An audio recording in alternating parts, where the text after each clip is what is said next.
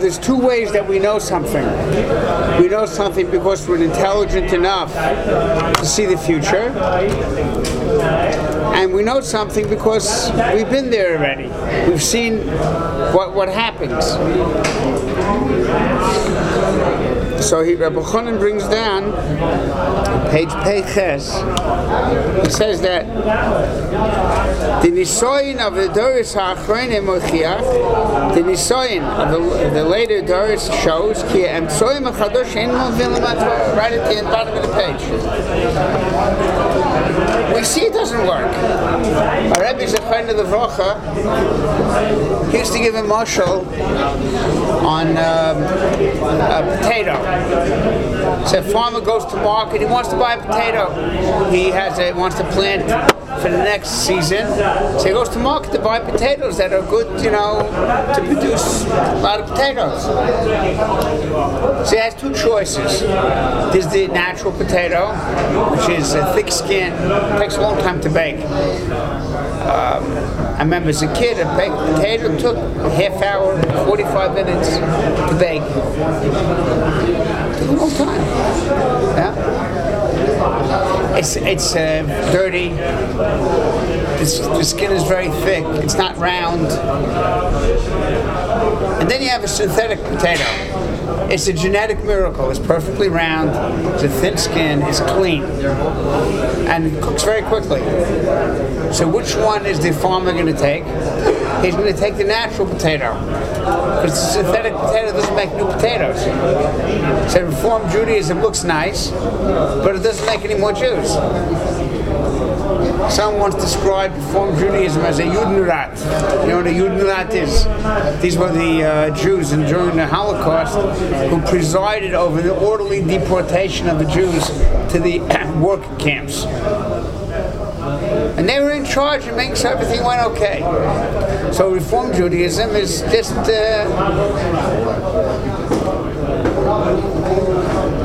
they, Reform Jews that you see today didn't exist a few generations ago. The name is McDougal now, or, or, or O'Reilly. Or as Rav Miller Zachan Levacher said, you take a look at a New York City telephone book from the nineteen twenties. I remember his lashon says, a lot of families have gone underground. They don't appear anymore. They're not there. Like, what happened? The kids have married out. Someone said that the problem with Reform Judaism is they call themselves Judaism. Call themselves something else. They said it's not illegal to make cola drinks. But if you call yourself Coca-Cola, you're going to get sued. Yeah? You're not Judaism. You're something else. So the design of the Doris has shown that there aren't any Jews left from the Reform Jews in the eighteen forties, eighteen thirties. They're not here anymore. So he says, go back to the Derech HaTorah. Now he's going in a couple of sections. He's going to uh, talk about a subject about how the chedorim have to be pure, and the malamdim have to be pure. He says that uh, in the previous Doris, the later Doris, meaning the most recent ones, so there was a Shechita. The Shechita was called Haskalah. Haskalah taught that if we look, smell, and talk like a guy, so then they'll like us. We find out that that's not true. He brings down that the Nazis, they mistreated everybody. And the professors and the doctors, they were pushed away from their, from their professions. In eighteen eighty-one, there were pogroms all over Russia. The assimilate, assimilated Jew got to put, put the stone in his head also. It doesn't work. There was a Meissen during the Holocaust at the beginning. So um, the Germans rounded up some Jews, and one guy stepped forward and said, I was a German soldier in a German army, I was a decorated soldier, how could you do this? I fought bravely for the fatherland. He says, yeah, okay, you'll be the first one to go. And he shot him on the spot. It doesn't work. Yeah? And he says that if people who are not b'nei Torah, the Torah that they teach can't go into the Lev of the Talmud. Why? Because it's not coming from a Lev. This is the very, very important. You know, I'm thankful to the Rashiva. I tried to drop out of the smichah. Who wants to learn Shach and Taz for five years? Yeah? That's includes Shechita, Trefez, and Malicha. Like, you go find the woman who still salts the meat. I remember the diamond salt. The whole, whole coarse salt. My mother Lasham used to salt meat and chickens with. No one does that anymore. Who knows how to salt chickens? Yeah? And, and he said, no, you can't drop out. Okay. No one ever asked me in any position I ever had whether I had smicha or not. It didn't matter. And it doesn't matter. Why? Because I need to know who you are. And the person who I was meeting, he, I guess they did checking also, just like any shidduch. Yeah? They did checking, but they met me. Yeah? They met me. You have smicha, not smicha, we're not hiring you to be a rav. So, the main thing is the heart. The main thing is the heart. There was a Meissen before the, uh, when, at the beginning of the Inquisition, so the Jews were wealthy and they were powerful. And uh, there were rumors that the church was going to round up all the uh, renegade Jews who were really still Jews and weren't practicing Christianity. These Jews had gathered together a lot of money, a lot of arms, and they were going to show their koyach. There was an old man sitting in a corner. He says, you have money, you have weapons, but where are your hearts? Where's the hearts? And it failed. The church got wind of it. Someone, um, how do you say, tattled on them, and they swept over them, they killed people. It was, it was terrible. Where are the hearts? You have to have a heart. That's why a Rebbe needs to be someone who had a Rebbe. Because for us it doesn't work, it's not just information. So you know a lot, like before. Now the Israeli government wants to draft the yeshiva boys, but they're willing to leave over eighteen hundred Eluyim. eighteen hundred geniuses for the hemshech of teaching Judaism. But they understand, an Eloi can gather a lot, he can learn a lot. So according to their understanding, so who's a teacher, who's a better teacher, someone who knows a lot, that's all that matters. That's how much you know. But that's not true, how much you know. It's who you are that matters. How much you know? There are a lot of there are people who know a lot, but they're not roy to be called b'nei Torah. So they don't understand. There's a lot of, uh, they, well, a lot of these people just don't just have no idea. I'm not going into, yes, this such a thing as rishus, but not so simple. I told you that I came to the airport since I had to clear everything. So someone had given me mezuzahs to take to Lakewood. And uh, the uh, security officer, this Israeli woman, says to me, you have anything? I will give you anything. So I said, yes, this. And she takes it and looks at it and puts it through the x-ray machine. But she didn't say anything wrong with it, but she didn't know what it was. She didn't know what it was. So she took it to a place where they have an ultraviolet light to uh, to check it more carefully. So the, by the ultraviolet was an older policewoman, and she saw what she was holding that she wanted to put under the ultraviolet light, and she said to her the wor- these words, you don't know what this is, get out of here. She didn't know what was this one. She didn't know what it was. Instead, they didn't know anything. There are Rishayim, yeah? But not that many. Yeah? So we have to know that they don't understand. But Torah has to be a Torah that's taught by someone who has a life. He, he brings down in Berlin, yeah, they started now learning Chumash.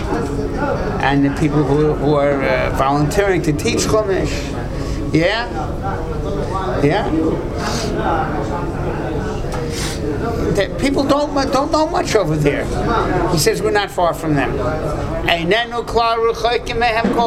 not so far from them. And that's why I told you, Poland before World War Two was rolling downhill. Okay.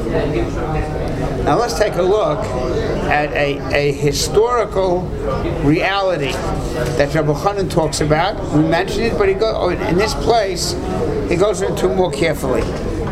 He says like this. If you want to have someone build a building for you, yeah? Kol binyan nechutzim bainim. For every building, you have to have builders. Yeah? And he says there's two things that a builder needs, an Aleph and a Beis. Yeah? First, Aleim Ladas, they have to know how to build a building. Yeah? If you hire an architect, a uh, an engineer, that's not what he's doing.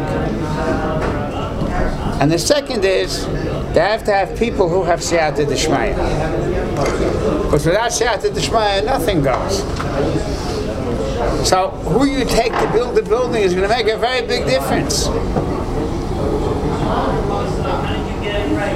And then he goes into that the need to have Gedolah Yisrael, or have a Daas Torah. He says over here that what's a Daas Torah? Hadash lami das Torah. Heim royim kol dova b'lo shum negiah. They see everything without any negias. Yeah, materos neit limsoyes emes. It's one of the emes. And then uh, uh, he says, "Ma hoises sibas hamash behapisoymi shel yadus Germania l'fnei meir shonim v'yosef." What happened to German Jewry over a hundred years ago? He was talking in the nineteen thirties, nineteen twenties. It's about the early nineteenth century. He says the Gedolei Yisrael died out, and there's no one to replace them. There's no one to replace them. So he had Moses Mendelssohn, who knew a lot of Torah. But he, he was missing something. He had a lot of nachas in his kids. They all converted to Christianity. Yeah?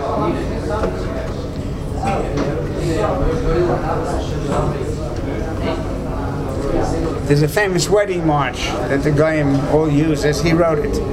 Yeah? Shouldn't have on a...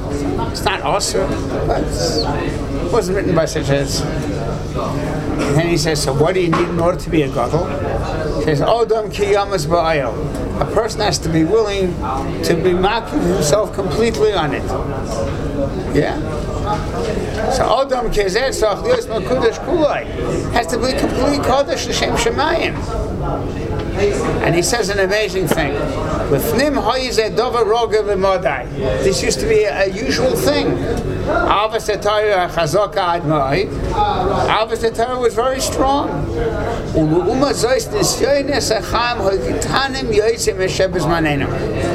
was less Neshaenis then. Now that needs to be explained. Every door has Nishaenis, and every door doesn't understand the Nishaenis in the previous door. Like I always ask, any communists here? No, no communists. Any Bundes? They're not in this field. It's gone. It's not a Nisayon anymore. We know now they're wrong. Charles Darwin was wrong in his theory of evolution about everything. Everything he guessed, he guessed wrong. But they have new theories. New Pshatlach. So we know that's wrong now. So we have a new, new Nisoyin. But the Nisoyin HaChaim was smaller then, and he goes, he talks about parnasa. It's hard. It's hard to make parnasa. Yeah. Uh, but now it's getting worse. It's getting harder. It was harder to make parnasa now than it was a hundred years ago. It's harder, much harder. Why? We have so many needs. You know, I, I want to give a mashal on kibud ava'im. You know what the halach is when you when a person loyalenu loses a parent? He has to tear his garment. Do you know how expensive garments were? Do you know how hard it was to make a baguette? All these malachas in Shabbos, from from the planting to the, to everything, to the combing, to the cleaning, to the dyeing, to the twirling threads. Everything was done by hand. So you had a loom. But you know, okay, you know, wow, it was very hard. A little piece of cloth took a fortune of time. And then you had to dye it. Dyeing it means growing the dyes and growing the herbs and, and preparing the herbs and making sure it works out. And you tear that. What was a house then? A house was four walls and a roof. That's it. There was no running water. There was no electricity. There was no telephones. There was no gas. There was nothing. Nothing. The land was free. So today, a real kibbutz avim, so if a parent dies, you should break your house. Now, we don't have to do that because it doesn't say in halach you have to do it. But it's the equivalent. Today we have so many needs. We need a car, we need insurance, we need all kinds of things for two reasons. One is because we need it, and the other because other people have it. Other people have it. So I have to have it also. It's plain human nature. I saw recently an article about why people go into debt. And they go into debt that they can't pay back. They borrow money to put in a new kitchen, to put in a new living room, to get a fancier car. Why? Because it doesn't look good. And I thought I'd like it. If other people have it, why shouldn't I have it? And they borrow money. And then th- there's a, uh, something that people don't realize. When you borrow money, you have to pay it back. And if you borrow money from a a a, uh, a, a lending organization called the bank, they also take interest. And you have people that barely can cover their budget every month, and they take out a loan to refi, to, to get a new car. I'm not knocking anyone, but then, but it's, it costs a lot of money. Everything costs. It's hard. The needs were bigger. People would walk to work one hundred years ago, two hundred years ago. Today you have to ride. I mean, you can't, you can't walk. It's too far. Yeah? So he says there's a oil, parnasa is so heavy now. So a person who wants to be a b'nei Torah has to be mafkir himself. Has to be mafkir himself. I told you, girls were not willing to marry b'nei Torah. They didn't have shidu, no shiduchim. It's very hard. Yeah? Kitzurim shel dvarim. Hamatziv kayom hu kazeh. The matziv is like this. Kayemis efsheris sevira. There isn't a, a, a reasonable possibility. Shuchlik smach gadol b'torah. We're not going to produce gedayla because it's too hard. And the society doesn't back it. In the older days, what was the Choshev? The Choshev was to be a b'nei Torah. Wealthy people, they vied for having Choshev Tamid Chachamim. Rav Simcha Scheinberg told me a Meissen many years ago. There's a Jew named, there was a Jew named Meshulam Igra. Uh, how do you know Rav Meshulam Igra was a great man? He's mentioned in the Kitzis. Anyone the Kitzis brings down was Choshev. And uh, he was very poor. So he set him up on a shidduch. We'll stop with the word shidduch. He's here. You have to remind me. Everyone remembers that, right? Meshulam Igra and a shidduch. You know, we said um, that uh, nowadays we have more needs, also because we've got less. That's right. It's also true. That's right.